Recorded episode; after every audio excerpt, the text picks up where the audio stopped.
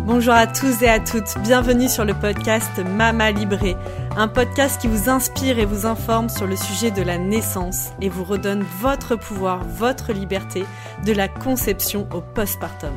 On parlera ici de naissance physiologique, de préparation à la naissance, d'allaitement, de conception et de postpartum. Si vous aimez ce podcast, n'hésitez pas à vous abonner, partager sur vos réseaux sociaux et bien sûr le top du top, à mettre 5 étoiles sur votre plateforme d'écoute. Bonjour Fanny. Bonjour Anaïs. Euh, donc euh, Fanny, euh, tu as créé l'enfant naturellement, tu es naturopathe. Et euh, toi, tu t'accompagnes les femmes donc euh, dans la fertilité et euh, finalement bah, dans la grossesse aussi et le postpartum. Donc, tu es naturopathe, mais aussi réflexologue. Et donc, dans la réflexologie, comme tu me le disais, bah, vrai, tu te formes aussi actuellement sur les mémoires transgénérationnelles, c'est bien ça? Donc l'importance que ça peut avoir aussi dans ce parcours de la maternité, c'est hyper important.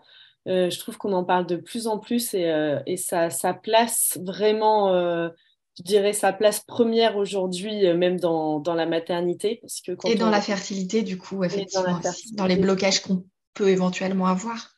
Complètement. Donc, tu fais aussi de la réflexologie pour les enfants de 0 à 12 ans. Oui. Et, et es, donc, tu es en cabinet à côté d'Annecy. Oui, à Allons-y ouais. Voilà. Tu fais aussi des consultations en ligne? Non. Non, que en, Je vais faire des consultations en ligne ou à domicile sur des postpartum compliqués ou des grossesses difficiles, mais du coup, c'est vraiment exceptionnel en fait. D'accord. Et aujourd'hui, donc, euh, si je t'ai demandé d'intervenir, c'est pour nous parler justement de l'intérêt de la naturopathie euh, dans la fertilité et la conception, puisque c'est vraiment euh, ton sujet de prédilection. Et euh, voilà, pour que tu, nous en dises un peu plus sur euh, la façon dont, toi t'accompagnes et euh, sur les grandes lignes, on va dire, les, les, conseils un peu d'ordre général qu'on pourrait donner, en sachant que bien sûr, eh ben, dans, comme tout être humain, on est tous uniques, donc le parcours de chacune peut demander souvent un accompagnement personnalisé avec une prise en charge, euh, donc un rendez-vous euh, en face à face pour vraiment faire le point. L'idée ici, c'était de donner voilà des grandes lignes et ça peut vraiment aussi parfois bah, suffire, hein, simplement. C'est pas obligé que ce soit toujours euh, très complexe, mais de redonner un peu les bases. Bah, voilà, en naturopathie, nous c'est notre travail de, de donner les bases un peu d'hygiène de vie, les choses auxquelles on peut faire attention dans la complémentation, dans la façon dont on boit, dont on mange, dont aussi on gère nos émotions. Un peu comme une checklist, je dirais, euh, de, choses à revoir pour euh, savoir si tous les voyants sont au vert. C'est ça, c'est de reprendre son pouvoir aussi sur, euh, sur sa vie, sa responsabilité et, et, du coup de pouvoir manier les ficelles en autonomie. Hein, finalement, c'est ça le travail du nature. Exactement. Euh, je voulais juste repréciser que du coup, j'accompagne la femme dans la fertilité, mais aussi le couple, parce qu'il m'arrive de plus en plus d'avoir les couples ensemble euh, ou d'avoir euh, les hommes seuls en complémentarité du coup de l'accompagnement de leur femme, parce que finalement, tu le sais très bien aussi, c'est pas toujours la femme qui rencontre des soucis et qui a besoin d'une régule. Voilà, on a de plus en plus de spermogrammes qui sont pas bons. Et du coup, on peut avoir aussi des outils intéressants naturaux pour, euh, pour aller changer ça. Tu as tout à fait raison de préciser et euh, c'est chouette que tu précises aussi euh, pour, parce que moi souvent j'entends, alors autant je ne sais pas pourquoi pour la fertilité de la femme, les femmes elles ont ce réflexe de se dire il y a des, choses à faire, on peut stimuler la fertilité elle pense un peu à nous euh, avec les plantes, avec des choses. Et j'ai l'impression que les, les hommes, à, l'inverse, un spermogramme qui serait ben, pas, très, pas terrible, c'est une fatalité. Et justement, c'en est pas une. Bah, tout, euh, tout, dépend des résultats, hein, mais, mais effectivement, il y a beaucoup de choses à faire et en naturo euh, et en réflexo, en fait, pour que, pour que ça bouge. Donc, voilà, puis finalement, les femmes portent aussi souvent beaucoup de culpabilité, beaucoup le poids de dire euh, je ne tombe pas enceinte, j'aimerais mettre des choses en place pour que ça marche, mais avant tout, c'est un travail d'équipe en fait. Donc euh, voilà, c'est important d'accompagner tout le monde. et d'ailleurs, c'est intéressant que tu t'en parles rapidement ici. On peut aussi dire qu'on avait enregistré un podcast ensemble justement sur la fertilité et la naturopathie où tu parles de ton expérience et justement oui. t'en parles aussi. Donc euh, peut-être euh, je vous invite à aller écouter aussi cet épisode de podcast pour euh, prendre conscience de l'impact et l'importance que ça peut avoir dans la fertilité du couple, de la prise en charge globale avec la naturopathie, la réflexologie. Et il y a encore plein d'autres outils en fait. là, ici, c'est vraiment d'outils d'autonomie. c'est ça, souvent c'est un accompagnement global en fait hein, qui fait que qu'on a des résultats intéressants. Bien sûr. Donc, euh, toi, aujourd'hui, quand tu accompagnes donc quelqu'un qui vient te voir euh, et qui est dans ce désir euh, de, voilà, de conception, qui souhaite prendre soin de sa fertilité, est-ce que parfois, il n'y a pas toujours des problèmes avérés hein, Ça peut être juste, juste en, en, amont, justement, pour anticiper et que ça se passe au mieux. par quoi tu commences et qu'est-ce que, quelles sont tes préconisations? Alors, euh, l'idée, c'est de, rencontrer la personne sur un bilan qui va durer une heure et demie, deux heures. Euh, j'aime bien préciser que souvent, ce bilan, euh, et l'idée, c'est que j'ai le plus d'informations possible sur le fonctionnement de, de cette personne, tant sur la sphère euh, émotionnelle que sur l'alimentation, que sur les soucis de santé qu'il peut y avoir, euh, comment s'est passée l'enfance, la grossesse de la maman. Enfin voilà, l'idée c'est vraiment de remonter très loin euh, pour avoir le plus d'outils et l'accompagner au mieux. Et cette personne, elle repart ensuite avec des conseils en fonction de ce qu'elle me livre sur elle, euh, qui vont systématiquement être euh, de l'hygiène de vie en passant par l'alimentation. Mhm. Évidemment, donc on va aller tirer des ficelles en fonction de, son alimentation au quotidien, en fonction de l'état de son transit aussi, de, ce que ça reflète. Euh, voilà, il y a de plus en plus de femmes qui ont des, des ovaires polykystiques, un peu d'endométriose, donc ça oriente aussi tout de suite euh, la consultation. Euh, on parle aussi de comment se passent les menstruations, s'il y a du syndrome prémenstruel, si les règles sont régulières, s'il y a du fluide cervical, enfin voilà, pour aller tirer des ficelles aussi et apporter éventuellement de la complémentation, de la phytothérapie pour travailler la sphère hormonale. Euh, elles repartent toujours, ou ils, ça dépend si c'est un couple, avec euh, des outils aussi en gestion du stress. Mhm. Euh, éventuellement des fleurs de bac si l'émotionnel prend le dessus, souvent des outils en EFT aussi. On, mhm. fait une petite séance et puis après ils repartent avec les points de, tapotement en fait au niveau du visage. Euh, on parle de l'activité sportive, du coup on va aller Regardez ça aussi. Il y a beaucoup de gens qui ont des activités parfois extrêmes et ça peut jouer aussi sur la fertilité. En fait, quand on parle d'activité sportive, c'est pas juste faudrait faire une activité sportive. Enfin, voilà, c'est vraiment d'aller regarder et euh, complémenter s'il y a énormément de sport, énormément de transpiration. Enfin, voilà, d'aller apporter ce qu'il faut. Euh, s'il y a des analyses aussi euh, sanguine, on va regarder ça. Alors nous, on n'est pas apte à les lire, mais enfin voilà, on jette un œil en fonction de, certaines choses. On va quand même aller complémenter aussi en fonction des résultats. Est-ce que je te dis tout? En bref, on restaure l'équilibre global pour que la fertilité soit, euh, soit optimale, quoi. Bah, en fait, euh, dans ce que tu dis, c'est euh, on fait pleinement notre travail de naturopathe, de naturopathe c'est-à-dire rééquilibrer pour que le corps fonctionne de façon optimale. Et dans cette de ce fonctionnement optimal, naturellement, ben, c'est physiologique, tout euh, le système reproductif, eh ben, il, va, il va pouvoir euh, faire correctement son travail et se mettre en route. Donc, euh, quand il y a eu des blocages, ben, nous, on est, on est là pour aller travailler la cause, donc d'aller chercher ben, voilà, d'où ça vient. Est-ce qu'en effet, il y a des carences? Est-ce qu'il y a trop de stress? Parce qu'on sait que le stress va jouer à l'encontre alors le stress, il est tout ordre. Hein. Il peut être en effet un stress, euh, ben, on va dire émotionnel, euh, d'une activité cérébrale qui serait trop intense, mais il y a aussi ce stress physique qu'on retrouve dans les activités sportives excessives. Mm, mm. Euh, le, corps est soumis à trop de stress. Tu dirais que si tu devais donner des conseils, voilà, en fait, un peu la base des choses qui seraient à revoir et qui fonctionnerait pour tout le monde un peu comme quelque chose d'incontournable qui revient tout le temps dans toutes les séances.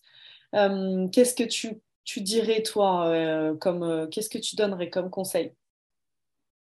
En premier lieu, ça va être l'alimentation. Mmh euh, du coup, euh, ce qui revient quasi systématiquement, c'est le petit déjeuner. Ouais. Ce petit déjeuner à la française où on mange pain, beurre, confiture, jus d'orange. Enfin voilà, c'est quelque chose que, que, je vais réguler systématiquement en expliquant que c'est bien d'aller sur un petit déjeuner gras et protéiné, mmh. euh, que manger un œuf à la coque tous les matins, c'est la vie. Mm. Et que du coup, c'est OK d'aller sur des choses euh, sur des choses comme ça. Donc voilà, la régule, c'est euh, d'aller sur du gras et des protéines le matin, des œufs, de l'avocat, des oléagineux, des purées d'oléagineux. Euh, des fois, je pousse en parlant aussi du macro. Il y a des gens à qui ça parlait, d'autres moins. Mais voilà, d'enlever les produits sucrés le matin parce qu'en fait, c'est n'est pas le moment d'aller consommer du sucre. Mmh. Il y a vraiment cette notion de ça lance la, la pompe à insuline et du coup, ben, il y a des pulsions sucrées dans le reste de la journée, ça acidifie le corps. Enfin, il y a vraiment, euh, en fait, ça n'a aucun intérêt. C'est plutôt, euh, ça vous dessert que ça vous sert en fait. C'est ça, parce que du coup, l'idée là dans la fertilité, c'est de retrouver une alimentation hypotoxique euh, plutôt basique, donc euh, qui, qui, sera, qui, qui, poussera pas le corps vers un, un excès d'acidité et avec un index glycémique plutôt bas. Donc en consommant du sucré dès le matin, on, on, rate quelque part cette, cette partie-là d'IGBA. Voilà. Après, euh, le midi, euh, je vais conseiller euh, de ne pas consommer de protéines animales systématiquement, en fait. Enfin, voilà, d'être à l'écoute de son corps et d'en consommer, mais de manière raisonnable.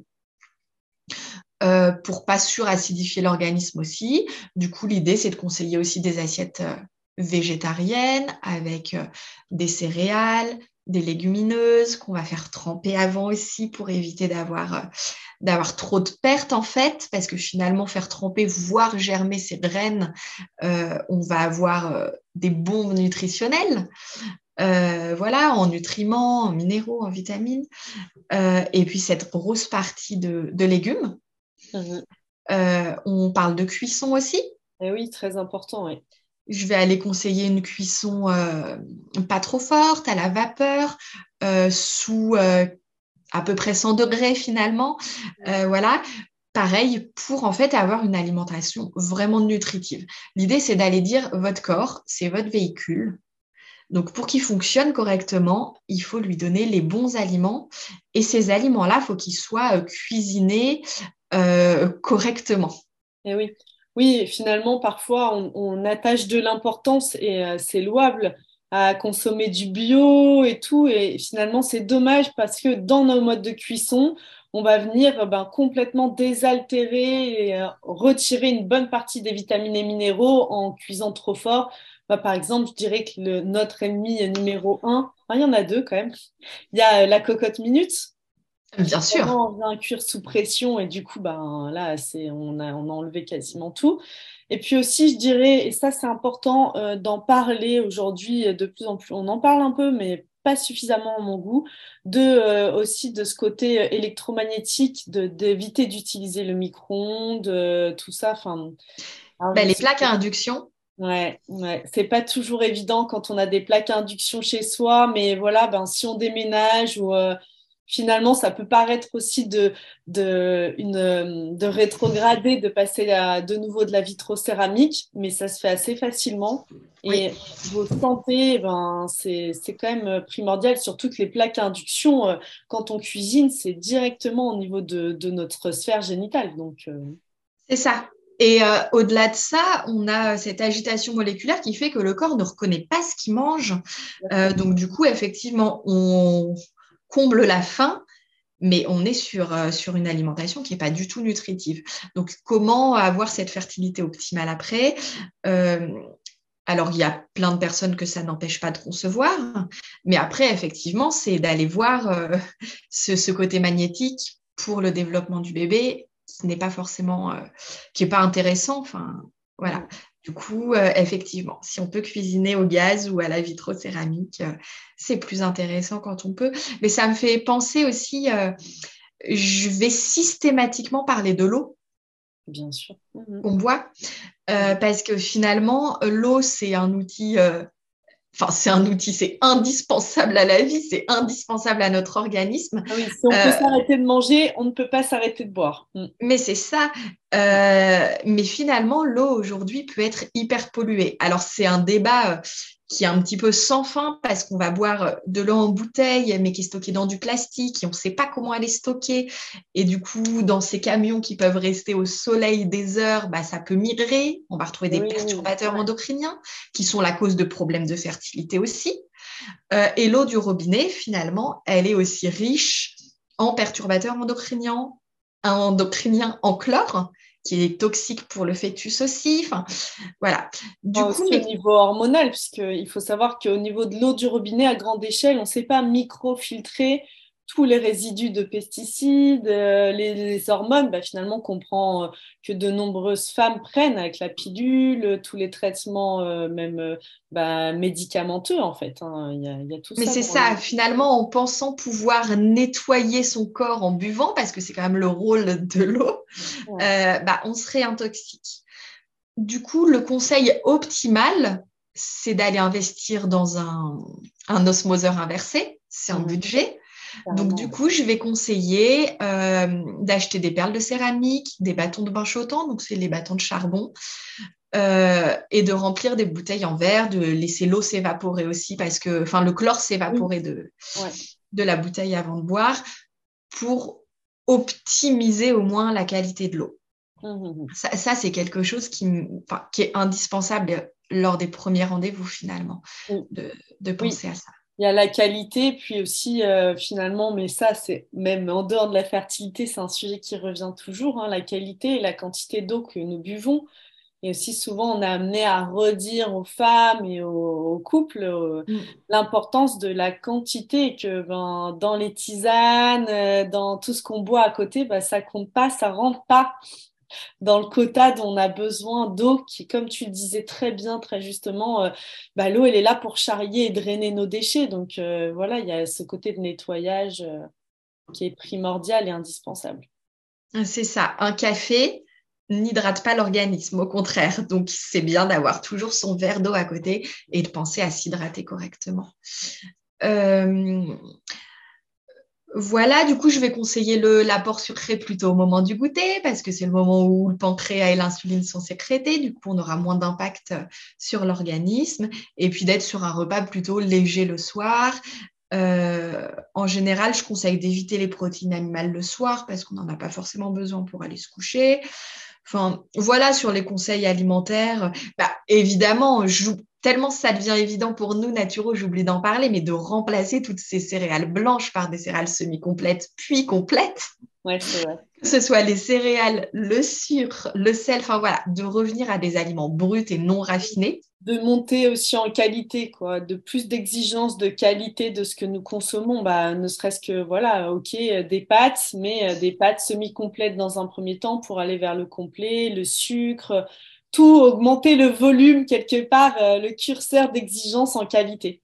C'est ça, retrouver une alimentation qui soit nutritive. Les céréales blanches, finalement, elles ne sont pas nutritives, donc elles ne sont pas intéressantes. Et finalement, c'est pas des sucres euh, lents, c'est des sucres rapides. Donc, enfin, voilà. Du coup, c'est d'aller expliquer tout ça. Euh, les huiles aussi, Ouais, l'importance. voilà, de, repartir sur, euh, sur des huiles intéressantes, des huiles, des huiles riches en oméga 3, donc d'aller sur du colza, du lin, euh, en mélangeant avec un petit peu d'huile d'olive, c'est OK, mais voilà. Euh, en sensibilisant toujours au fait que ces huiles, elles sont fragiles, donc de les conserver au frais, d'aller sur des petites bouteilles, enfin voilà et d'apporter une cuillère à soupe de bonnes huiles à chaque repas sur ses légumes. Enfin, voilà, et que l'huile, quand c'est des bonnes huiles qui ne sont pas chauffées, elles sont bonnes pour la santé, en fait. C'est d'aller déconstruire des croyances qu'on a depuis de nombreuses années. Euh, d'aller euh, sur le gras, la chasse au gras. Euh, Et le pire, et je pense que c'est intéressant de le poser ici aussi, le pire qu'on puisse faire euh, finalement, là, moi je fais vraiment la chasse à ça, mais pas que pendant la grossesse, à bien sûr. plus que 0%, là, où en fait c'est de comprendre que quand vous mangez quelque chose, quoi que vous mangiez, eh ben, votre corps, il va consommer de l'énergie pour le digérer. Donc, tant qu'à faire, autant que ce soit quelque chose de riche, de bon et qui lui sert, qui lui apporte aussi en échange euh, ben, de l'énergie qu'il va pouvoir utiliser pour la régénération cellulaire, euh, des tissus, de tout. Quoi. Donc, euh, vraiment, d'être dans cette dynamique de dans ce que tu disais l'alimentation moi j'aime bien utiliser aussi parfois une alimentation vivante quoi quelque chose de euh, voilà, on est, on est dans du vivant. Donc, du cru aussi, pourquoi pas, si notre système digestif à ce moment-là nous le permet, en fonction de la saison aussi. Mais en début de repas aussi, pour préparer à la digestion, pour informer le corps qu'on va aller manger. voilà, et puis penser que ce qu'on cherche à faire là dans, le sujet euh, euh, qu'on aborde, c'est créer la vie. Et en fait, manger cru, c'est manger vivant. Et du coup, c'est en le dit, je t'entends le dire, et du coup, je me dis, mais oui, enfin voilà, c'est vraiment de se dire je veux créer la vie, donc il faut que j'ai de la vie aussi en moi, il faut que je me sente vivant.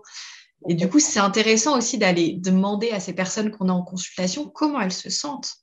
Mhm. Euh, parce que ça peut arriver, et même à nous, naturaux, hein, de se sentir euh, bah, pas vraiment vivant dans ce qu'on est. Donc voilà, c'est d'aller euh, d'aller repenser à tout ça. Et là, quand tu le dis, ça me fait penser à la, oui, dans ce côté vivant. Donc il y a notre alimentation, mais surtout, ben, et ça fait partie, là on, dérive un peu, mais il y a aussi tout l'aspect émotionnel dans à quel endroit je me sens pas vivant et pourquoi. Enfin voilà, dans ce rapport euh, à ce corps en fait qui est notre véhicule. C'est ça. Et d'aller s'écouter, c'est ok d'aller s'écouter. C'est vrai qu'on est des générations aussi à. Moi, j'entends encore ma mère me dire euh, mais tu t'écoutes trop, faut pas s'écouter. Mais si en fait, Écoutez-vous. voilà, allez regarder là où ça va mal, pourquoi ça va mal, visualiser la couleur de ce qui va mal. Enfin, voilà. Et, pour aller nettoyer ça, et les émotions, c'est la vie aussi, en fait. Donc, c'est OK, il faut fluidifier, vous avez envie de pleurer, de crier. De... En fait, c'est OK. Donc, voilà, c'est vraiment d'aller euh, remettre du mouvement dans tout cet organisme, quoi.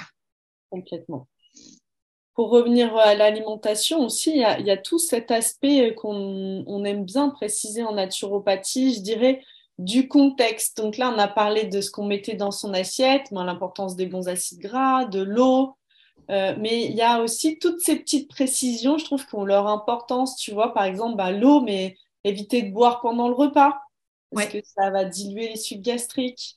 Manger euh, assis, installez-vous, même si vous êtes seul, ben, mettez la table, installez-vous, évitez de manger devant des écrans. C'est ça, en conscience, ne mangez pas si vous êtes contrarié, attendez que ça soit fluide. Enfin, euh, tout ça, c'est des choses euh, qui, vont créer des nœuds, des nœuds digestifs aussi. Et du coup, notre intestin aujourd'hui, c'est aussi euh, notre deuxième cerveau, voire le premier, notre immunité. Enfin, voilà. Donc, euh, manger en famille, mais manger en famille dans la bonne humeur. Et s'il doit y avoir des discussions tendues, elles se font à un autre moment, en fait, quand on est pleinement disponible à ça. Complètement. Il y a aussi euh, quelque chose qui, qui, me tient, moi, vraiment à cœur et que j'ai mis en lumière là récemment, récemment il y a 3-4 ans, finalement, de l'importance aussi de la mastication. Ah, Alors, on en parle beaucoup en naturopathie mm. et euh, moi, j'ai même observé que chez certaines femmes, alors euh, souvent dans les, je dirais, dans les carences ou dans le mode de vie, euh, ce qui revient même en dehors de la grossesse, c'est le magnésium. Hein. Je crois que les femmes, c'est vraiment.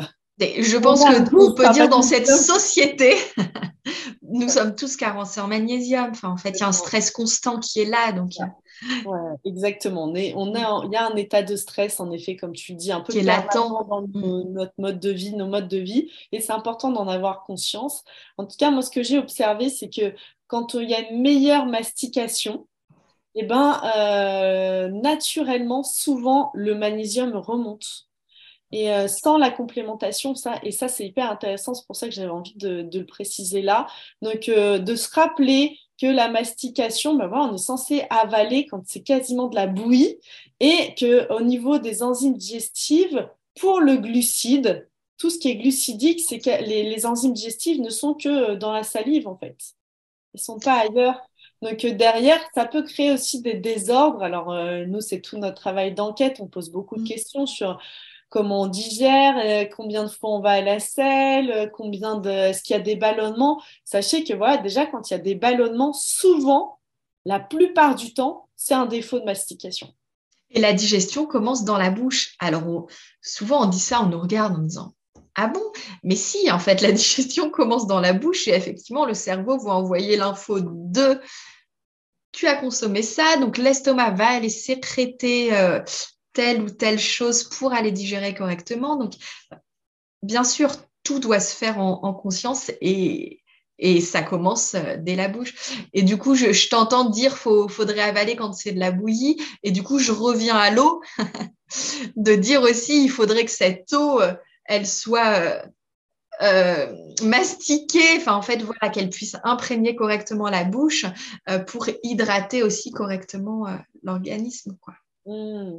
Oui, puis finalement, quand tu dis ça, tu vois, ça me fait penser aussi à l'importance souvent. Euh, alors, je sais que chez les femmes enceintes, euh, le côté de boire très froid quand il y a des nausées, ça peut apaiser. Mais euh, au niveau digestif, c'est quand même pas terrible en dehors de ça. Alors, euh, bon, bah, les nausées du premier trimestre, on fait un peu comme on peut. et on va pas, voilà, si le juste de l'eau froide, ça apaise, ben, c'est très bien. Mais euh, d'avoir conscience qu'à l'intérieur du corps, ben, c'est, le corps, il va générer de la chaleur pour réchauffer tout ce bol alimentaire. Pour, d'ailleurs, c'est pour ça qu'en médecine chinoise, parfois, ils sont pas hyper en accord sur le cru pour euh, ce côté, bah, ça demande de la vitalité de consommer cru. Et euh, moi, je le dis, ben, observez-vous, il y a des moments de l'année peut-être où vous êtes plus fatigué, où vous avez moins d'énergie.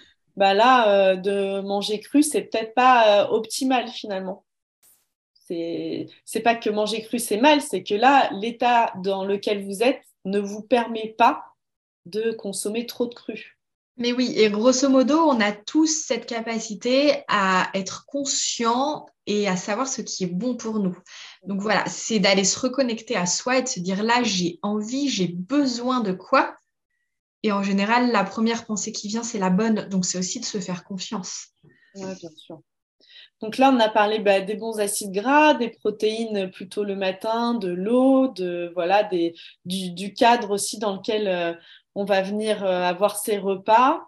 Euh, est-ce qu'il y a des plantes que toi tu recommandes euh, quasiment automatiquement dans la fertilité? Qui sont tes chouchoutes un peu, tu vois? Ouais.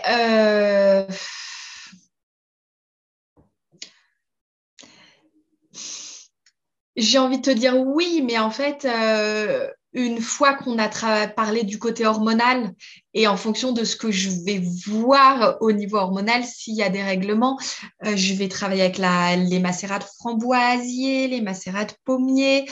Euh, mais finalement, c'est pas quelque chose qu'on peut se dire en étant chez soi. Tiens, je vais me prendre un peu de macérat de framboise. Ça, c'est derrière un bilan. Euh, aller voir comment ça fonctionne au niveau oestrogène, comment ça fonctionne au niveau progestérone. C'est souvent je demande à ce qu'il y ait des courbes de température qui soient faites aussi pour aller voir du coup euh, les, s'il y a des plateaux, si la progestérone elle fonctionne correctement parce que souvent c'est juste ça qu'il faut aller tirer. Euh, en général, ce que tu parles de bourgeons. Les macérats, je parle de bourgeon, ouais, de gémothérapie, le, bourgeon de la plante, que je vais conseiller quasiment systématiquement. Euh, ça va être euh, de l'onagre, des huiles de poisson sauvage. Ça va pas être des plantes, ça va être plutôt des, bonnes graisses du coup. Euh,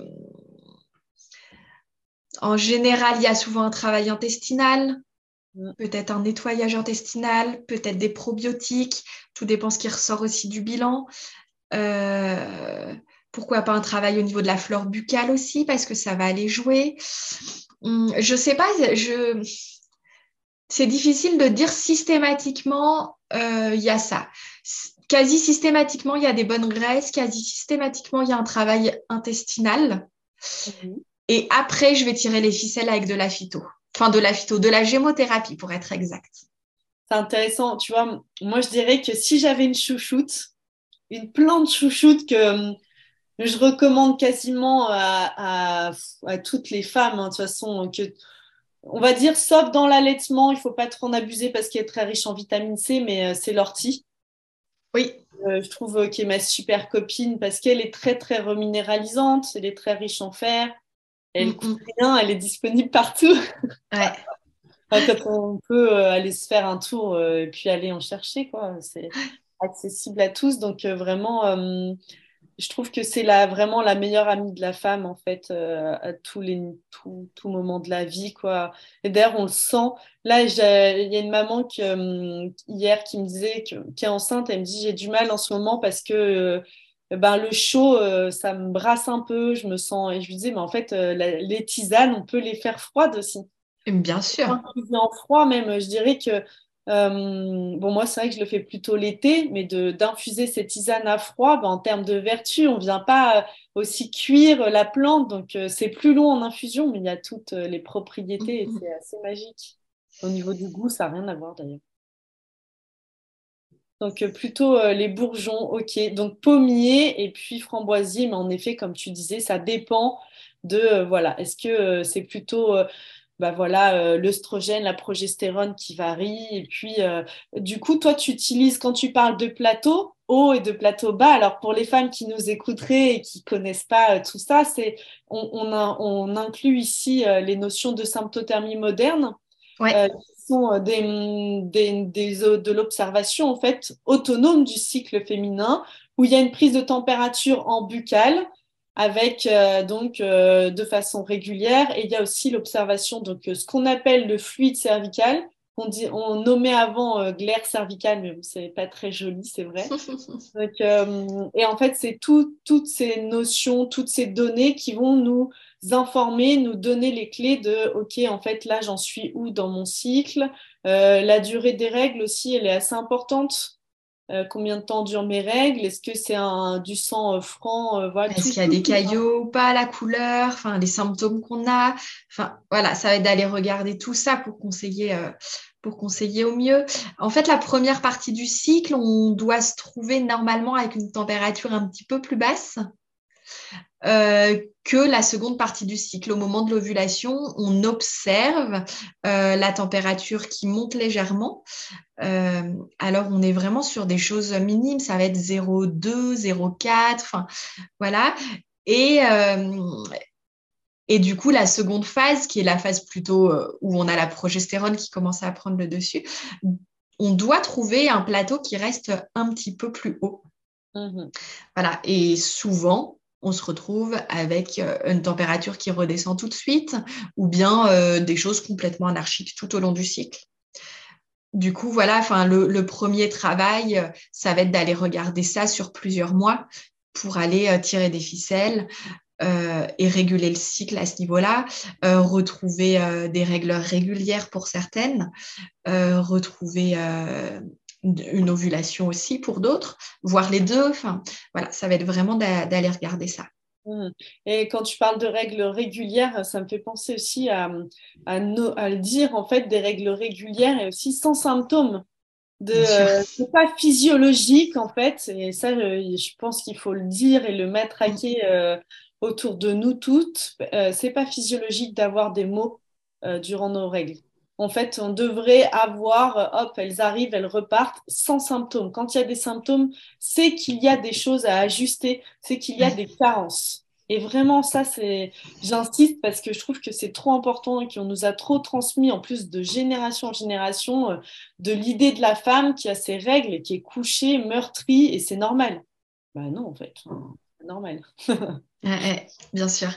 Donc, euh, dans cette euh, voilà. Donc euh, dans ok en naturopathie, est-ce que je pense aussi à bah, la qualité du sommeil. On a parlé de l'alimentation, il y a aussi le sommeil. Donc là, on rentre un peu dans la gestion du stress. Toi, c'est des choses que tu peux accompagner aussi en réflexo, peut-être quand Ouais, alors ça, je l'accompagne en réflexo plantaire et aussi en réflexologie endonasale. Je travaille du coup au niveau au niveau rhinopharyngé euh, pour aller euh, apaiser euh, tout ce qui est stress. En fait, c'est une méthode qui est assez magique pour ça.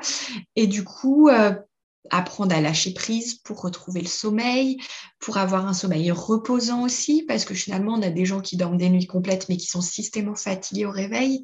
Donc voilà, du coup, là, c'est d'aller accompagner en réflexo, mais aussi en naturo parce que, parce que en général, c'est qu'il y a des carences, une alimentation qui n'est pas optimale aussi. Enfin, voilà, c'est d'aller regarder tout ça pour avoir un sommeil qui soit euh, réparateur et du coup permettre aussi au corps euh, du coup de pouvoir concevoir et d'avoir cette énergie de vie euh, de vie là quoi.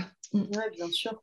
Oui, parce qu'en en effet, au niveau du sommeil, il y a aussi un jeu hormonal qui est hyper important pour la qualité du sommeil, la bonne qualité et et aussi au niveau des neurotransmetteurs.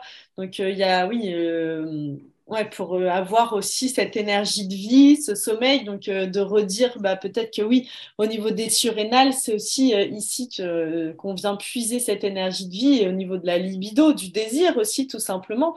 En fait, quand il n'y a plus de vitalité, il n'y a plus de désir sexuel. C'est ça. Et ces surrénales qui sont donc les petites glandes là qu'on va retrouver au-dessus des reins, qui sont, mais aujourd'hui on parle de magnésium, euh, qui sont aussi cause de cette fuite de magnésium euh, quand il y a du stress, euh, avec cet excès de cortisol là, qui, qui est, je pense que chez la plupart des gens que j'ai en consultation aujourd'hui, on se retrouve avec des surrénales effondrées. Mmh. Alors pour ça, l'outil, qui revient systématiquement euh, avec moi, euh, c'est le macérat de cassis. Ouais, bien sûr. Qui va aller vraiment euh, nourrir ces surrénales et du coup renforcer pour remonter. Alors après, on va travailler sur la gestion du stress, enfin sur d'autres choses, et aussi en réflexologie plantaire. Mais voilà, là, on, on, a aussi un gros travail à faire parce qu'on est dans une société où où on est dans le speed tout le temps, où on est dans le stress, où on n'exprime pas nos émotions. Enfin, et parfois, on a des gens qui nous disent je ne suis pas stressé, mais finalement, il y a quand même, euh, ils brûlent de l'intérieur, quoi. Toi, euh, est-ce que tu pourrais donner un peu une grille euh, Alors, bien sûr, c'est propre à chacun, mais qu'est-ce qui t'indique des surrénales qui sont à plat? Oh là là, ça peut tellement varier, mais euh, je ne me suis jamais posé cette question. Mais bah, une personne qui est fatiguée constamment, qui a froid constamment. La pilosité, ça revient souvent en effet. Mm. Mais ouais, qui a, qui a pas d'envie, pas de motivation. Alors, on va se retrouver assez proche de nos grilles pour analyser les neurotransmetteurs finalement. Euh, oui, un peu finalement quand euh, dans manque de moteur. Ouais, voilà pas d'envie, pas de désir. Aussi, je trouve, il y a cette notion de d'isolement. On a moins envie de voir euh, des gens, moins envie d'être en société, euh, moins envie de... On est moins moteur, en fait, le, repli sur soi, la fermeture, finalement, le, besoin de coucouner au chaud, enfin, euh, voilà on peut avoir des gens qui dépriment un petit peu aussi, qui se sentent pas bien, qui n'ont pas le moral. Et, puis ces, ces, fameuses phrases qui reviennent régulièrement, euh, je dors mais je suis systématiquement fatiguée, euh, j'ai envie de me sentir mieux mais j'y arrive pas, je mets des choses en place mais, mais voilà, j'ai plus... J'ai plus cette... en place et puis je les tiens pas dans le temps. mais c'est ça. Mm.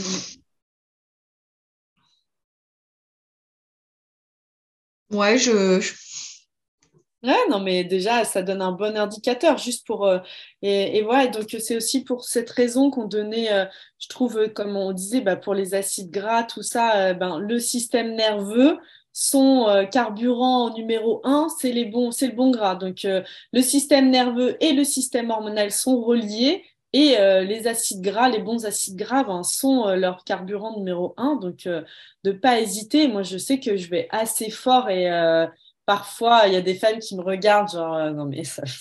moi, je suis à, je leur dis, en tout cas, pendant la période de conception et de grossesse, c'est 4 cuillères à soupe par jour d'huile, euh, de, de, d'huile euh, riche en oméga 3, quoi. Donc, mais bien sûr. Donc, ça peut paraître beaucoup, mais, mais c'est OK. mais c'est OK, en fait. Moi, je crois que même là, ça fait un an et demi, deux ans que j'allais plus et je, je, suis bien encore à trois par jour. Et oui, on y revient en postpartum, mais c'est tellement important aussi parce que le bébé en a besoin pour le développement de son cerveau. Et du coup, c'est aussi la cause de beaucoup de dépression postpartum, ce manque d'acide gras. Euh, parce que notre lait euh, va tout pomper pour le bébé. Bon, du coup, là, on s'égare du sujet, mais, mais en fait, c'est hyper important. c'est lié parce qu'en fait, c'est d'un tout. Donc, euh, quand on parle de la fertilité, euh, moi, j'aime bien l'image de remplir son frigo un peu ben, pendant la, phase de conception.